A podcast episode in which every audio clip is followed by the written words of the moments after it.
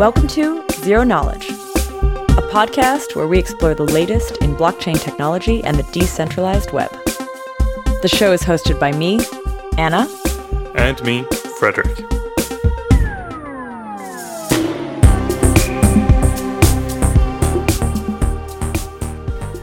In this episode, Anna chats with Friederike from Gnosis. They cover prediction markets, wallet security, exchanges, and more.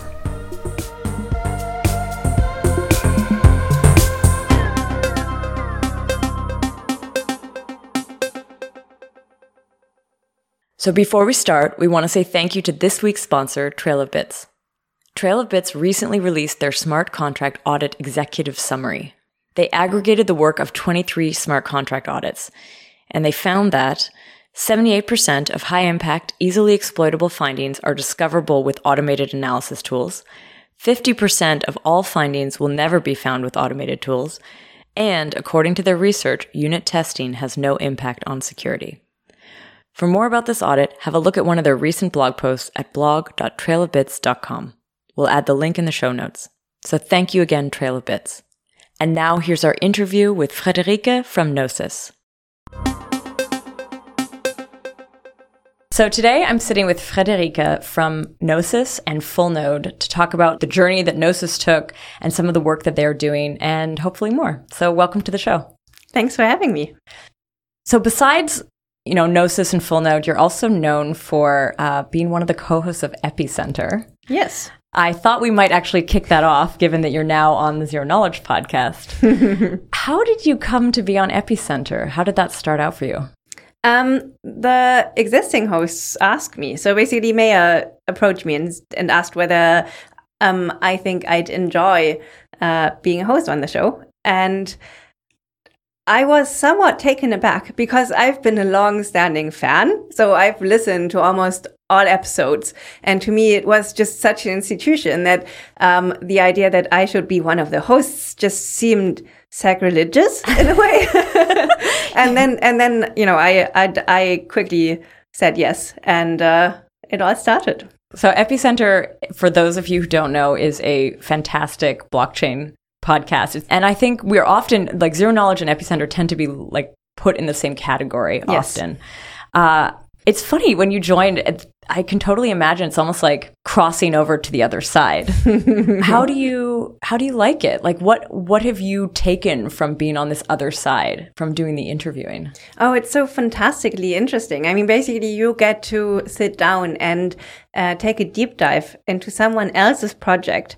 Um, th- that's something that um, being an entrepreneur most of the time you don't get to do. You just stew in your own soup a lot. Yeah. Yeah, basically, uh, just making the time to look at something else in depth and thinking about how all the parts function together and how the intricacies work and basically coming up with your own hypotheses and your questions and kind of then speaking with the person who's put their life into this. Um, it is such a good experience. It's, uh, it's very humbling. So it's funny because, like, in this episode, I'm actually going to be digging into your world. um, maybe we get to come back to the epicenter stuff as we go on. But I think for those who may not know you, why don't you tell us a little bit about your background, where you come from? Sure. So I've been in the in the I've been interested in blockchain technology for a long time. So I think probably since 2013. Um, and at the time I was still I'm a physicist by training. So um, at the time I had just finished my PhD in um, low dimensional complex quantum systems, and um, I was about to start my postdoc. I did a string of postdocs and uh, uh, then left academia for good because I thought I love building new things and I love setting up systems and I love things that have the potential to change the world. And I could think of no reason why I wouldn't want to do this full time. Cool. Did you feel like you couldn't do that in academia? Because that's a that's a big shift. Like it's a total shift in mentality to get out of that cycle of academic research or doing PhDs, having courses, having teachers, Yeah. and then all of a sudden you're sort of thrown out into the world and like judge like how you gauge what you're doing is very very different. Yeah, that's true. So in, in one way, it's very different. In, in some in some respects, it's very similar. It's I mean, it's basically building things in modular ways so that you can improve upon the modules um, systematically. um, thinking about the best ways to actually put together system architecture, thinking about the ways that um, you can put together and, and things that you've already understood in novel ways. Um, that's a lot like physics. Um, mm. And uh, then there's the additional bonus that basically all physicists can code. Um, so it wasn't complete, it wasn't foreign to me. So it was very much the way that I was already thinking. Um, I already, I also had a degree in maths. So basically cryptography is also, it also wasn't terrifying or wasn't terrifying to me at all. I actually mm. quite like numbers. So what's very different than in academia. In academia, there are all these boxes you have to tick and buttons you have to hit. Um, and building things and finding things out has always given me immense pleasure. And um, I'm I'm not good at being micromanaged or directed. So I actually quite like doing my own thing. Mm. And in academia, to a certain extent, that's very possible, but you're still within these confines of, you know, the things that the boxes you need to tick, the mm. buttons you need to push sort of thing. And entering this blockchain world, at the time it was still quite easy to raise money and thus get the freedom to also do your own thing without having other people breathing down your neck. To me, that was kind of an ideal situation, an ideal outcome. So, um, I mean, obviously there are advantages of being um, strapped for cash. Um, there are also advantages of not being strapped for cash as, as a startup. Um, and I feel like, um, I, I don't look back. So yeah. I, I still, I, I'm still interested in physics and I still follow, you know, the latest developments in, in the mainstream, mainstream media, but I've never regretted leaving physics. Tell me a little bit. So this is a little bit about your background, but let's hear a little bit about Gnosis. Mm-hmm. Am I pronouncing that correctly? Yeah. So basically, there's different there's different ways of pronouncing uh, pronouncing uh, gnosis. So, uh, I also say it without the G. So for those out there, it's spelt G N O S I S. Yeah. And I have I have I think in the past mispronounced it as well. So I think gnosis is kind of the Americanized uh, uh, pronunciation. I think the real pronunciation is gnosis with with a soft G, um, and the original Greek pronunciation is gnosis, which is ah. the one pronunciation that we will not let slide. So gnosis and gnosis is both fine to us, but okay. gnosis just I Doesn't this work. does not cut what it for me. What does this word mean? Um, it's the Greek word for knowledge. Oh, that's amazing. So, okay, what is Gnosis? I'm um, going to go with Gnosis if that's okay. Yeah, that's completely fine. Um, so Gnosis started off as the very first spoke within ConsenSys and uh, set out to build prediction markets on Ethereum. We have we, that's still very much our core mission. We have found that there are building blocks that we need to build um, in order to get there. So um, now we still have very much this uh, prediction market focus and um, a focus on conditional tokens that we can talk um, about later as well. But we are also building smart wallets, so smart contract based wallets that let you interact with dApps more efficiently and have uh, distinct advantages in terms of usability and user experience and security. And we also build novel market mechanisms in order to trade um, outcome tokens for prediction markets and other things. But is is Gnosis then? Is it like a because now it's it sounds like there's a number of different projects that Gnosis is building to reach a like a larger goal. But do you almost think of it like a is it a research company? Is it a dev house? Is it a is it is it in itself like a miniature uh, and this may be a weird way to think about it, but like a miniature version of ConsenSys where it's like spinning out kind of newer ideas. Yeah, so I think you're you're you're hitting on a sore point for us. Um, I think basically all the things that we've built and that we're still building are super interesting in their own right. If I had to do it again, I think I would um, put more focus on focus.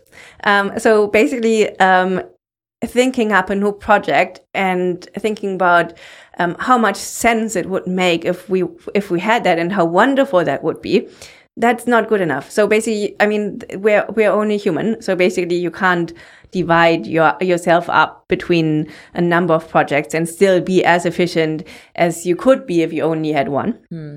that being said so we have we have uh, taken great care for the last year or so not to start any more projects despite the fact that we have a gazillion ideas. Um, so we will concentrate on the three that we have now because they also fit together really nicely in this triptych of uh, create, trade, and hold. So create in this conditional token um, framework, um, trade within these novel market mechanisms that we're building, and hold within the smart wallets. Okay, let's go. Let's kind of step through that because I actually don't think we've ever had anyone on to talk about prediction markets. Like we have to kind of go back a step and define like what is a what is the Gnosis prediction market? What was the first initial idea of Gnosis? Um, the initial idea was that in principle, a smart contract uh, based blockchain makes it possible to create um, tokens that hold worth only under specific conditions.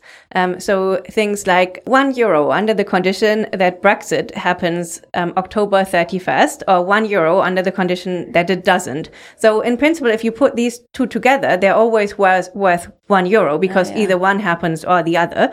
Um, but if you actually um, have some sort of external input that tells you whether Brexit happens or not, um, you c- you can make them resolve automatically, and you can trade them individually. So you can have the yes token or the no token and uh, the value at which they tra- trade. So say 30 cents on the dollar or uh, 95 cents on the dollar gives you the probability um, that the market assigns to that event happening or not happening. So in a way, it's a lot like a stock market, only you're not trading parts of companies, you're trading information.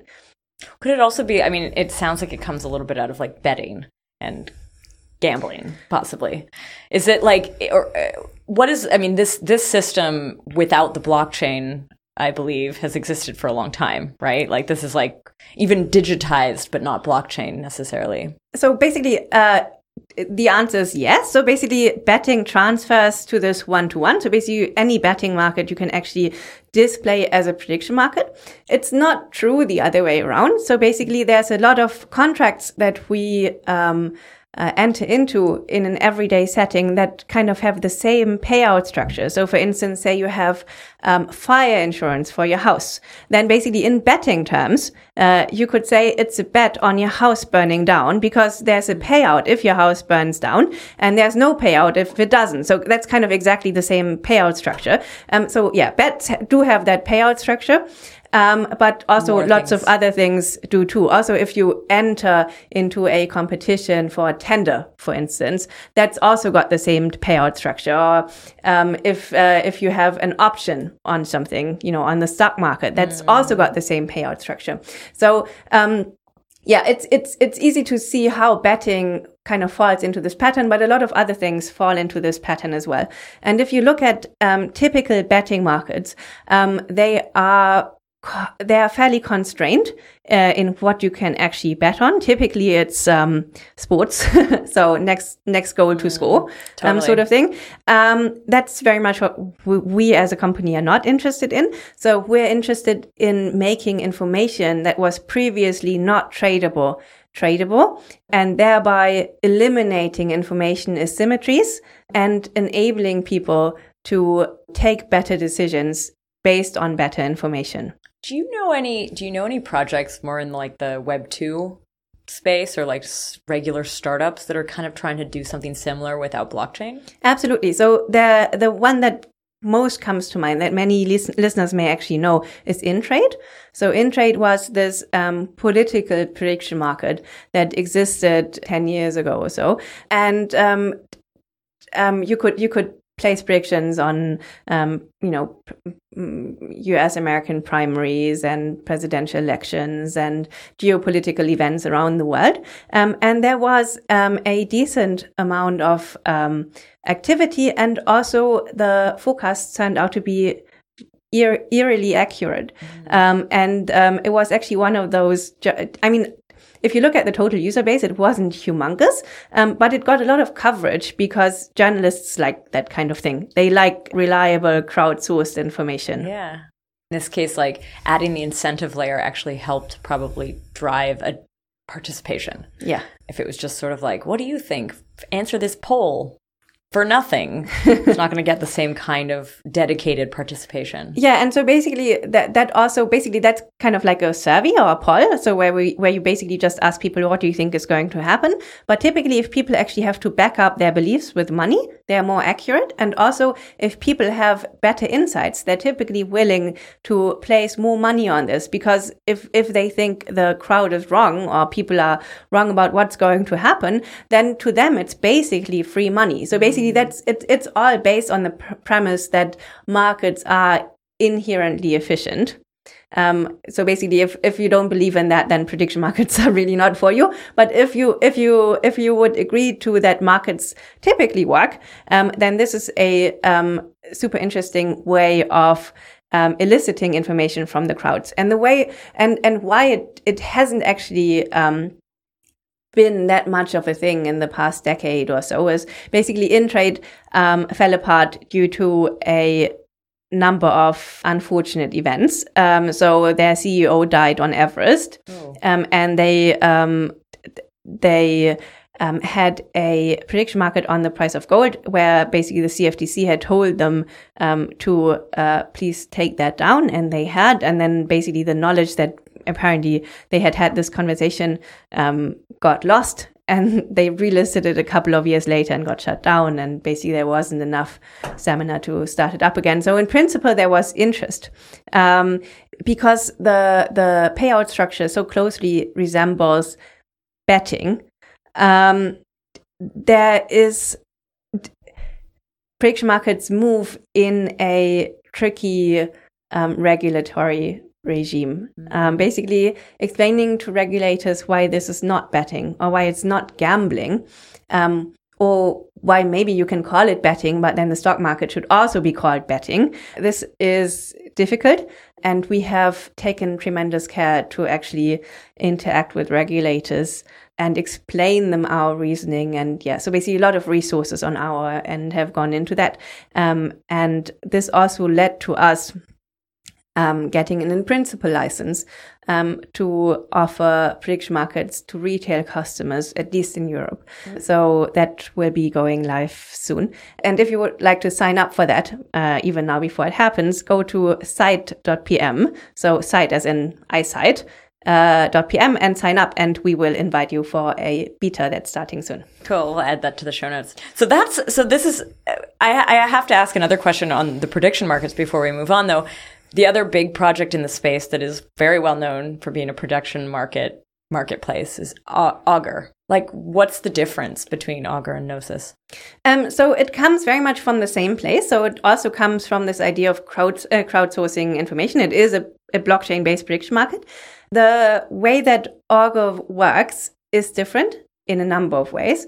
First and foremost, Augur actually makes their money as a decentralized or- uh, oracle. So basically the rep token, the reputation token that is associated with Augur, you, you need that in order to determine um, which of the possible outcomes took place and which didn't take place. So basically it is a decentralized oracle mechanism, which is a super hard thing to, to, to build because obviously you need an escalation procedure. Mm. And they have that. Um, and it is, it's, it's a really good procedure. How do you, like, do you, can you work with them?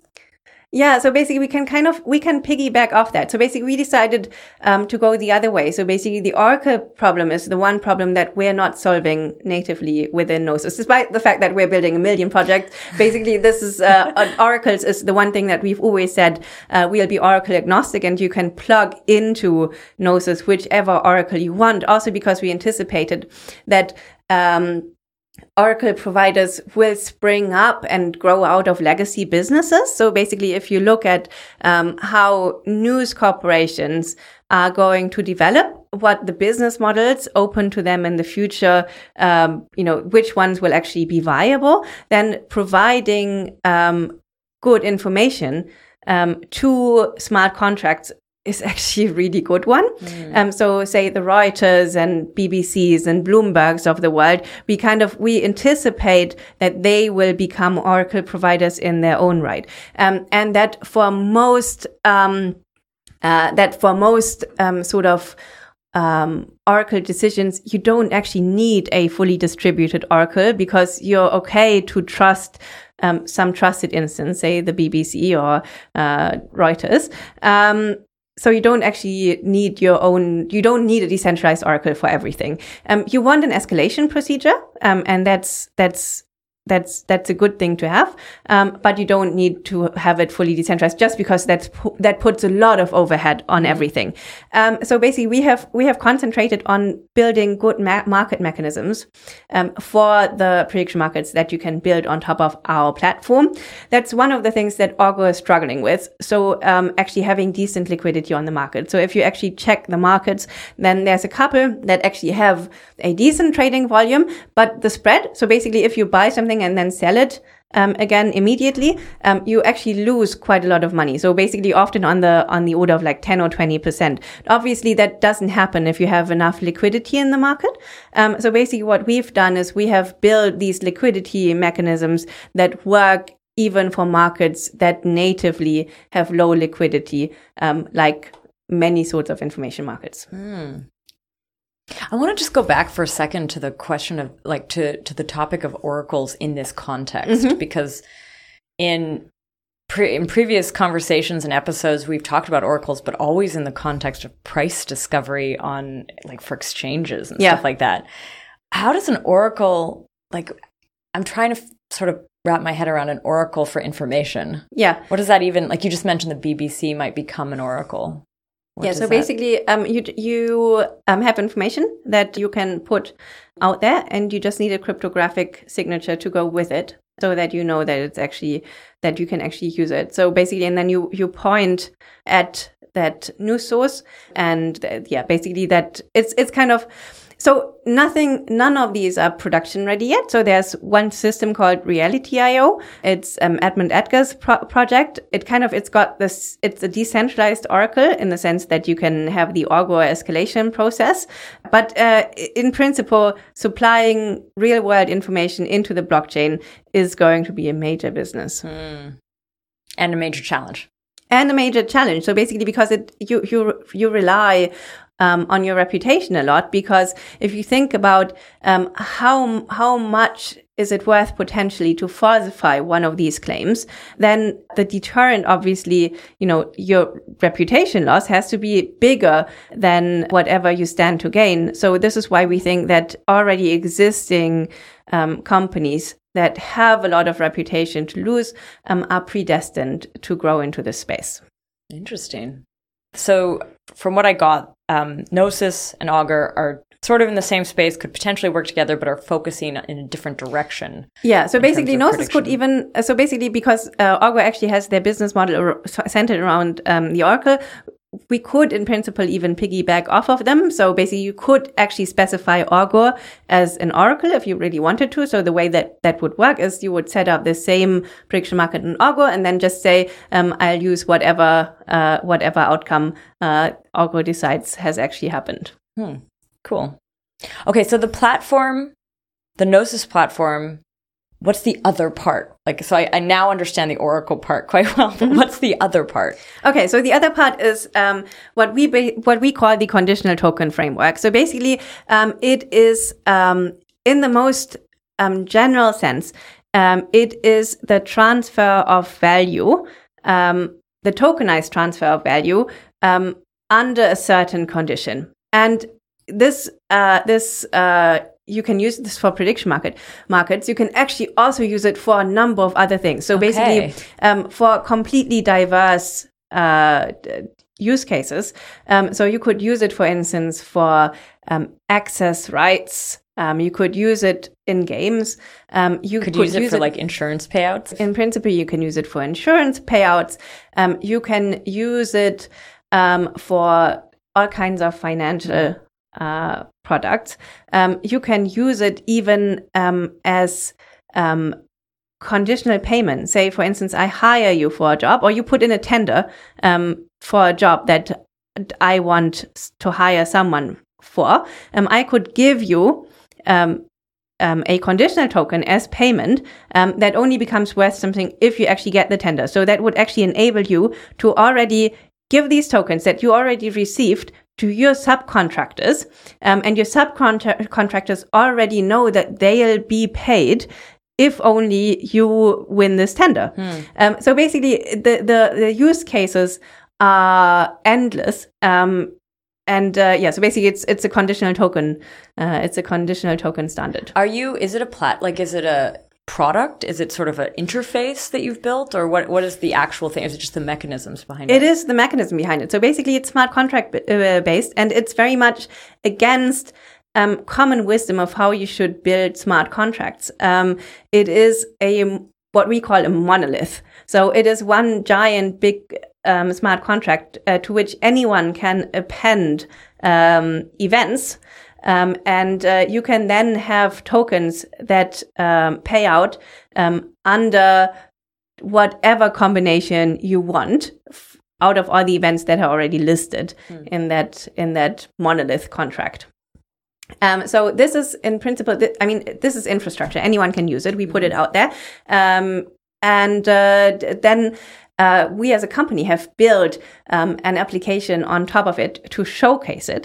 Um, that's Sight that we talked about earlier. So it's the information discovery use case. Um, it'll start with very simple, with very, very blockchain centered questions like um, what's the maker stability fee going to be are there going to be more than 100,000 uh, 100 million DAI out mm. there um, when will multi-collateral DAI go live um, and then basically you can you can trade all of these singly. So if you have strong beliefs for any one of these, but you can also um, create them. Uh, you can also trade them um, in a correlated manner. So you can say, um, I want to place a prediction on the uh, on the stability fee under the condition mm. um, that multi-collateral DAI go live by a certain date. So basically, you can kind of extract all kinds of information around um, uh, the way that things happen or the the causalities or even you know just correlations.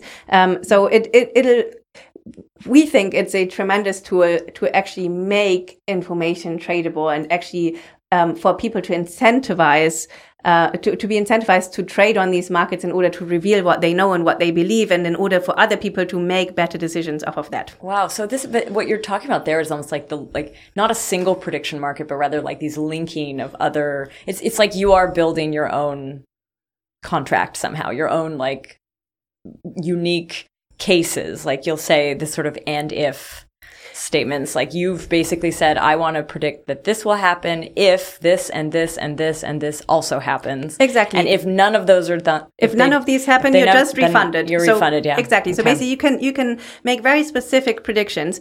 Um, and yes, in a way, it maps out the possibility space of the future, which uh, basically to any single thing that could happen under whatever mm. circumstance, mm. it can in principle assign a probability.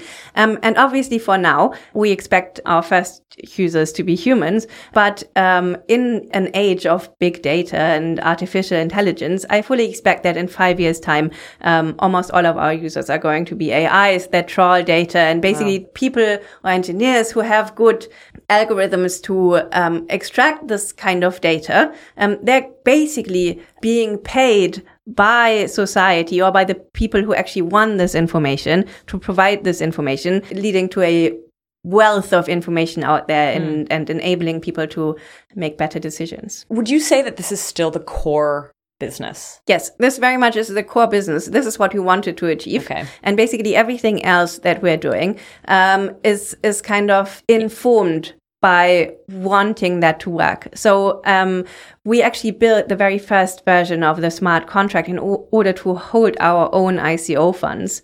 And that's still around. So basically, that's the multi-sig that held the largest amount of value in the space. So it was, you know, in the couple of billions, just because, you know, more or less well, many, many ICO projects used it and private people also use it. And that kind of segued into this project, the Safe, um, which is a, uh, personal smart wallet um, that is mobile first, and you can add multiple keys in order to increase security.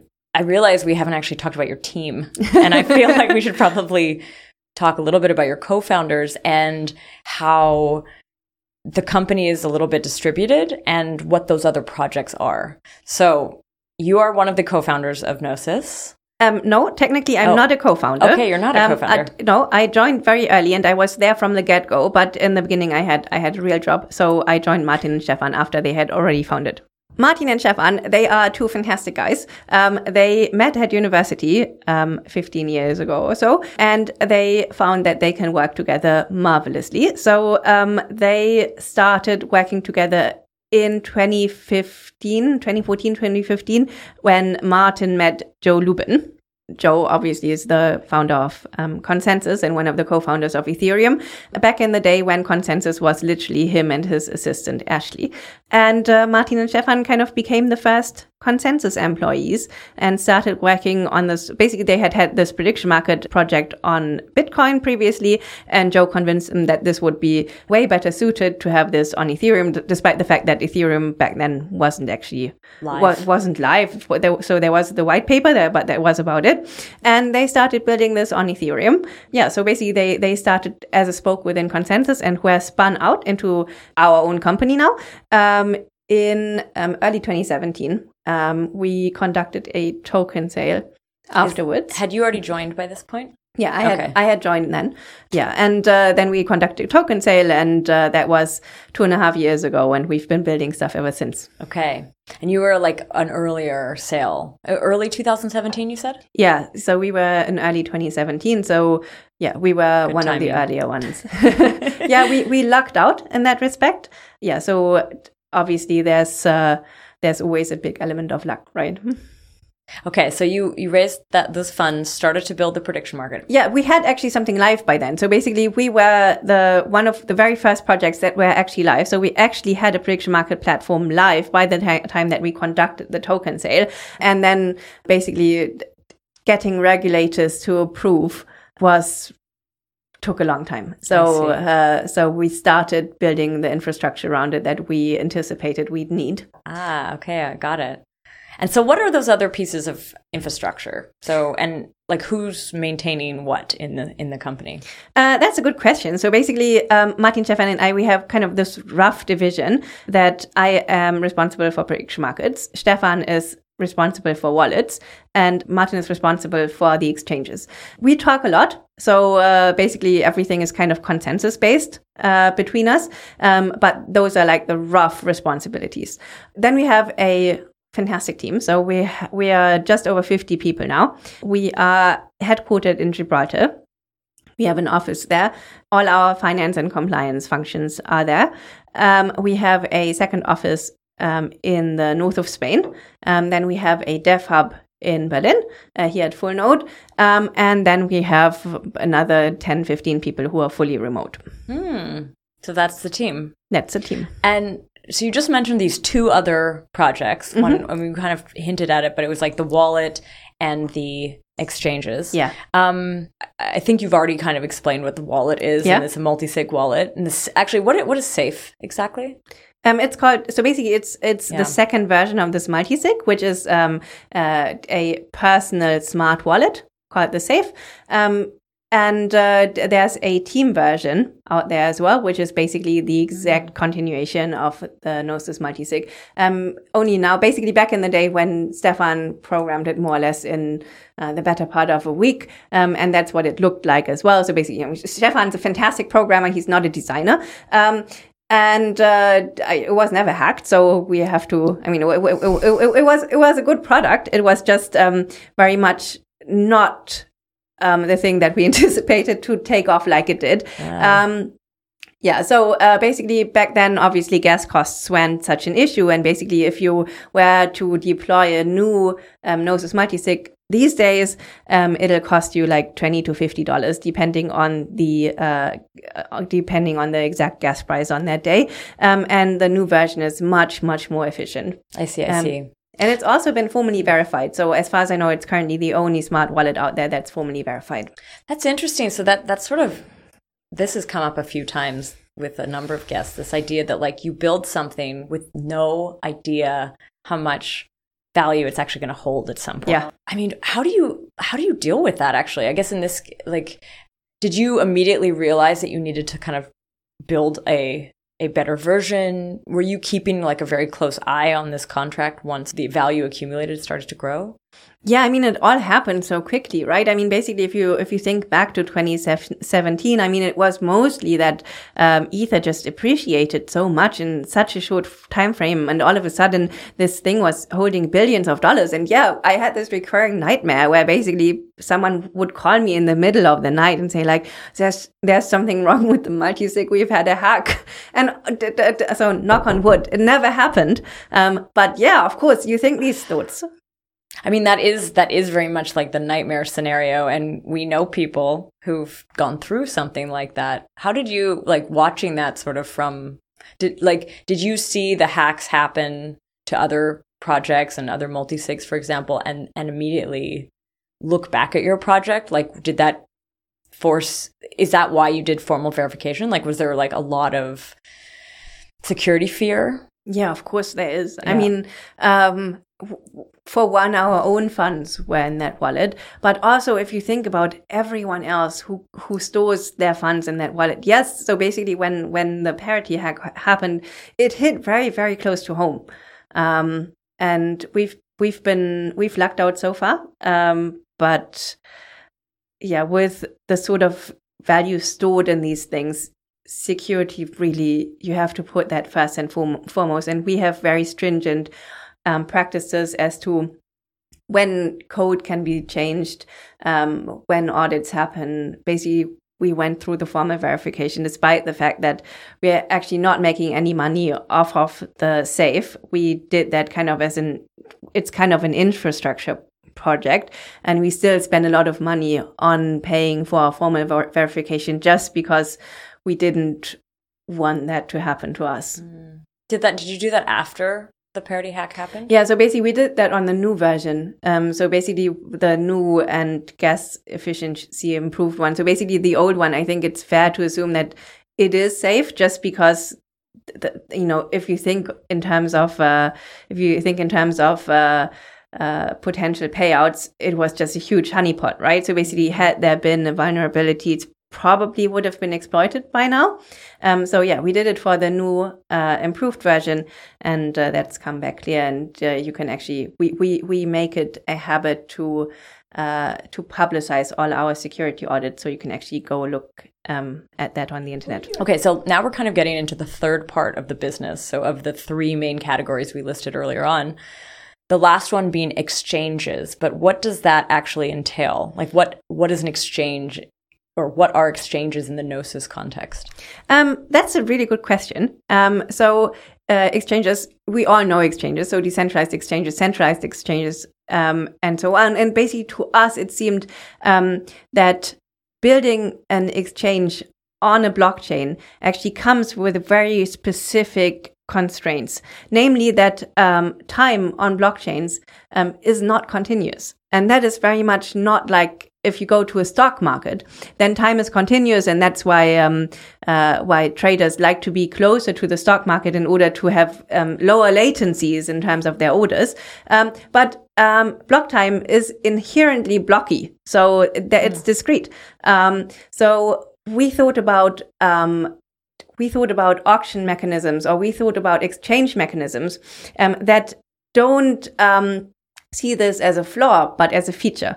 Um, and that's basically the uh, that's basically the approach that we have taken to building exchanges. So, do you build? Did you build a DEX? Did you build? Because I also heard about the DX DAO, which you've also done. So, where does this all fall? Yeah. Um, so. Uh, uh, yeah, so basically we, we've we've experimented a bit. So basically, the very first DEX that we built was the Dutch Dutch exchange, oh, yes. um, which was based on the Dutch auction contract that we actually used for our own token sale. The idea was that for low liquidity tokens, actually having an order book is very inefficient. And if you go to DEXs, and I mean, there's a couple of liquid pairs, but if you look at all the other pairs, they're illiquid and you have a large spread and um, uh, you have large slippage. So basically the price changes fast just because there's not, li- not enough liquidity. And one way of combating this is just batching things together for a while. So saying like we are batching a couple of hours together and then basically everything will be cleared at the same price. So what we actually had is we had this mechanism um, where an auction started at um, an arbitrary price. So actually twice the past clearing price. So say the last clearing price for Ether was uh, 200 DAI. So basically you'd start at 400 DAI. Um, and then basically everyone who wanted to sell Ether for DAI could put their Ether into a uh, contract, then the price for the ether in this contract would drop, and people would send DAI at that point in time where they where they are happy with the price, ah. and they would receive that price or less. And basically, when the total volume of ether to be sold and DAI to buy this ether would kind of match up at the current price, um, the auction would stop, and the entire thing would be cleared at that price. So basically, mm. um, the time at which you send um, your payment token this indicated your willingness to pay. And from a game theoretical perspective, this is a really good auction mechanism because it makes sure that, well, first of all, um, everyone pays the same price and everyone pays what is the fair market price. The, the market has actually defined somehow. Exactly. Regardless of what they were actually willing to pay, how mm. much it was mm. worth to them. So, so it can be argued this is the fairest way mm. of actually, um, conducting a sale for fungible goods. And this protects that front running case. Exactly. So basically, you can't front run on these exchanges. So basically, if you look at um, decentralized order book exchanges, front running is a huge risk. And p- basically, there have there have been analyses of the uh, of this. So basically, um, maybe we can put the link in the show notes. But um, Phil Daian, he's done yeah. this entire page um, on how much front running costs you on dexes, and it's like one to two percent. Wow. So that's how much you lose on all trades, um, and that combats that. Um, it also combats um, the spread. So basically, if uh, uh, because everyone gets the same price. Um, and in principle, so basically it's slow. So that's the one drawback. So basically, it's not an instantaneous thing. So you send your your tokens and you get your uh, return tokens um, a couple of hours later. This and we try to make this um, into the tagline. Um, so slow slow trades, uh, fair trades take time, and the the you can actually still find it on the internet. It's it's it, it's at slow.trade. Um, and it, it didn't really take off. it's like an amazing experiment. It's an it's an amazing experiment, and people have used it for um, auctioning. So basically, we've we've done experiments ourselves where we said, okay, we have we have extra DAI. We will auction this um, off for Ether, and we would auction off 100,000 DAI at once, which is something that typically decentralized exchanges, they cannot take this mm. kind of, you'll get enormous slippage if you, if you, if you put, say, 100,000 DAI on IDEX. You'll end, you'll lose a large portion of your, of your money. And we did this, um, 10 times in a row. So actually we, we auctioned off 1 million DAI. And um, in the beginning, we had like a little bit of slippage before like um, uh, market makers we're, we're looking into this. So basically, the, on the very first um, auction, we lost 8%.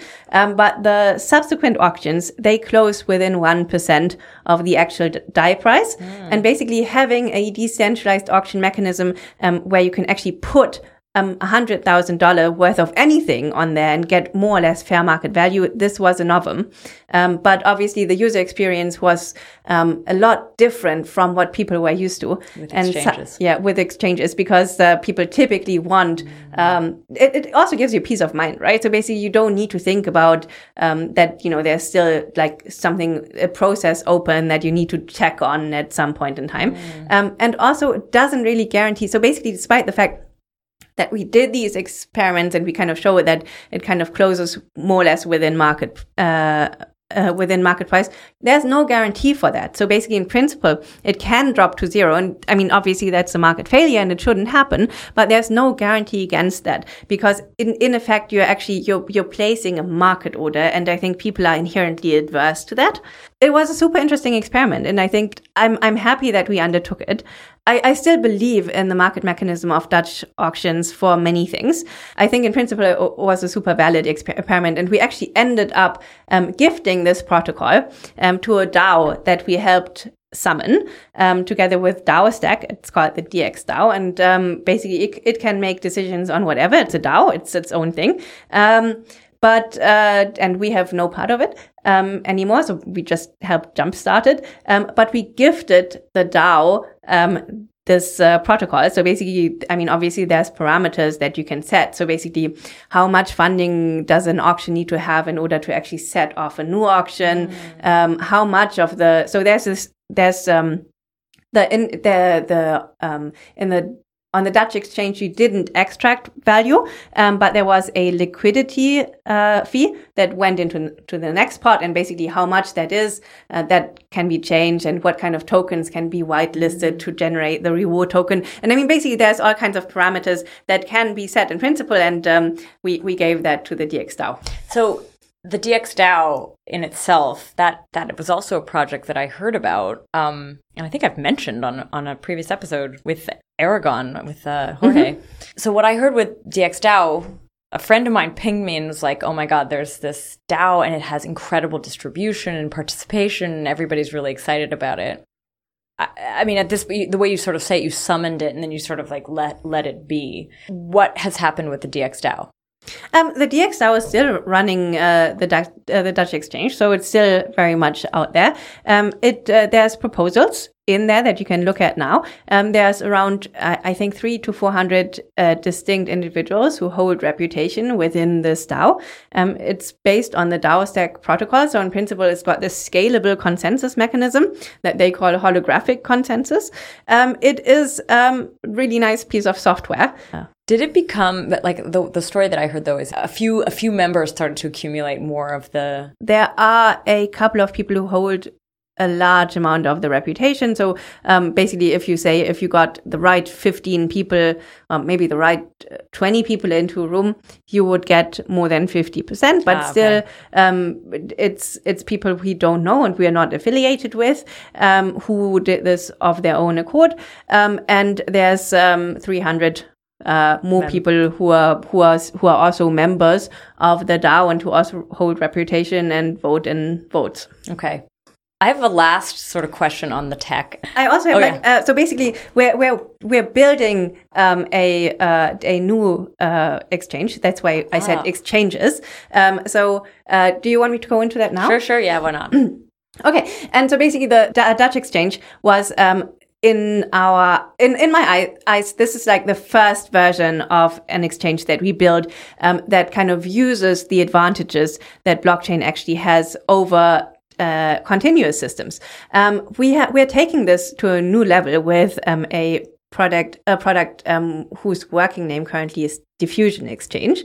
Um, uh, in, in, in, so the dFusion Exchange is also a batch auction based exchange. Um, it's not based on the Dutch auction, um, and it's not based on pairwise auctions. So you wouldn't auction off ether against DAI and DAI against ether, um, but you actually throw all, all possible orders into one pot um, and then you find the optimal solution across all of these different mm. orders. Um, so this, this has um, a number of nice side effects. Say, um, you want to say uh, sell token A for B, I want to sell B for C, and the third person wants to sell uh, C for A. On a traditional order book exchange, we would never be matched. So, or we would rely on arbitrageurs to actually do arbitrage between these different order books. But in a one pot exchange, um, there, there would be a ring trade or a higher order ring trade um, that can actually still solve this natively within the exchange. And because we're assuming that there will be, we'll live in a in a multi-token world with a lot of tokens. And I mean, we can even see that now with um, the way that stable tokens are going. So there's not just one stable token. There are uh, 10 and probably in the, in the, at the end of the year, there'll be 20 that have like some amount of traction. And you can actually uh, trade any token against any of these stable tokens. And in principle, it would totally make sense to pool the liquidity um, on all of these order books. But basically, on an order book based model, you can't do that. So basically, mm. um, in in like the one pot exchange, um, you can find the optimal solution across all of these. Um, and if you look at how that's better than a conventional order book exchange, it's marginally better if you have one central token against which everything is traded. So currently a little bit like Ether. Um, but if you trade a large number of low liquidity tokens against each other, order books become incredibly inefficient and having this one pot actually helps a lot. And we're building a proof of concept that is out in the coming months with a working name of StableX, um, which does exactly that for stable tokens because that's a lot easier to build because you know every, everything is close to one and people can provide liquidity at more or less um, no risk to themselves. It's funny because just going back to earlier in our conversation where you were like, no, we're getting more focused, more and more focused. and I'm like, well, it sounds you, you like there's seen, still some you, experiments. You should have seen us a year ago. But basically, it's like we, we went wild on all the, all the different ideas that we had. But basically, it really fits into the entire yeah. thing because if you look at, um, if you look at conditional tokens and outcome tokens, these are ERC20 tokens and you can, you, and basically, um, if you look at um, uh, information tokens that conditional tokens that have um, a register of different conditions by de- by definition, they will be low liquidity, mm. and you hmm. will need a good trading mechanism in order to trade them efficiently, in order to actually uh, to enable this exchange of information that we envisage, uh, envisage. And this is why we need the dFusion exchange. That sounds like that's fair. But I have one other question about another project or a side project, or I don't know if it's still around. But I remember there was a team working on zero knowledge stuff. Yes and they kind of i came into contact with them because they were organizing a trusted setup mm-hmm. i think maybe thinking about doing a universal trusted setup so what happened with that team and where did that live um, that lives um, in the dFusion space. So obviously having this one pot exchange is computationally complex and doing this on chain is unfeasible. Um, so the idea is that people submit anyone can submit a solution um, to a to a list of tokens that are in a closed batch and say this is the solution how to um, redistribute them in um, a more or less optimal way. way. Um, and, and, the idea is that people submit this alongside a, uh, a zero knowledge proof that this is actually a valid solution.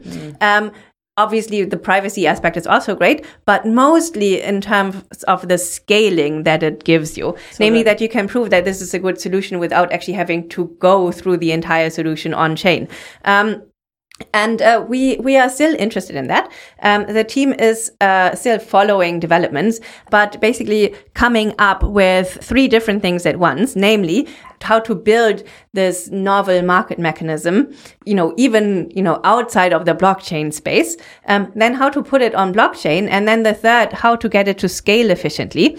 We found that there's so much happening in the zero knowledge area that that's kind of it, it's kind of taking care of itself and basically we feel like we we need to figure out um, the how to build this marketplace mm. um, on blockchain first and then we'll worry about the scaling in a second step but yes we are basically integrating zero knowledge into this um, dFusion exchange is very much a thing that we will do in the future. So it sounds, and I, I can follow that too. I mean, or I, I can I can attest to that as well, which is that um, there is a lot of development in zero knowledge, and things that were limitations like six months ago may no longer be limitations with new protocol exactly upgrades or ideas. And these things are kind of they're happening, they're underway, they're they're dedicated teams working on them.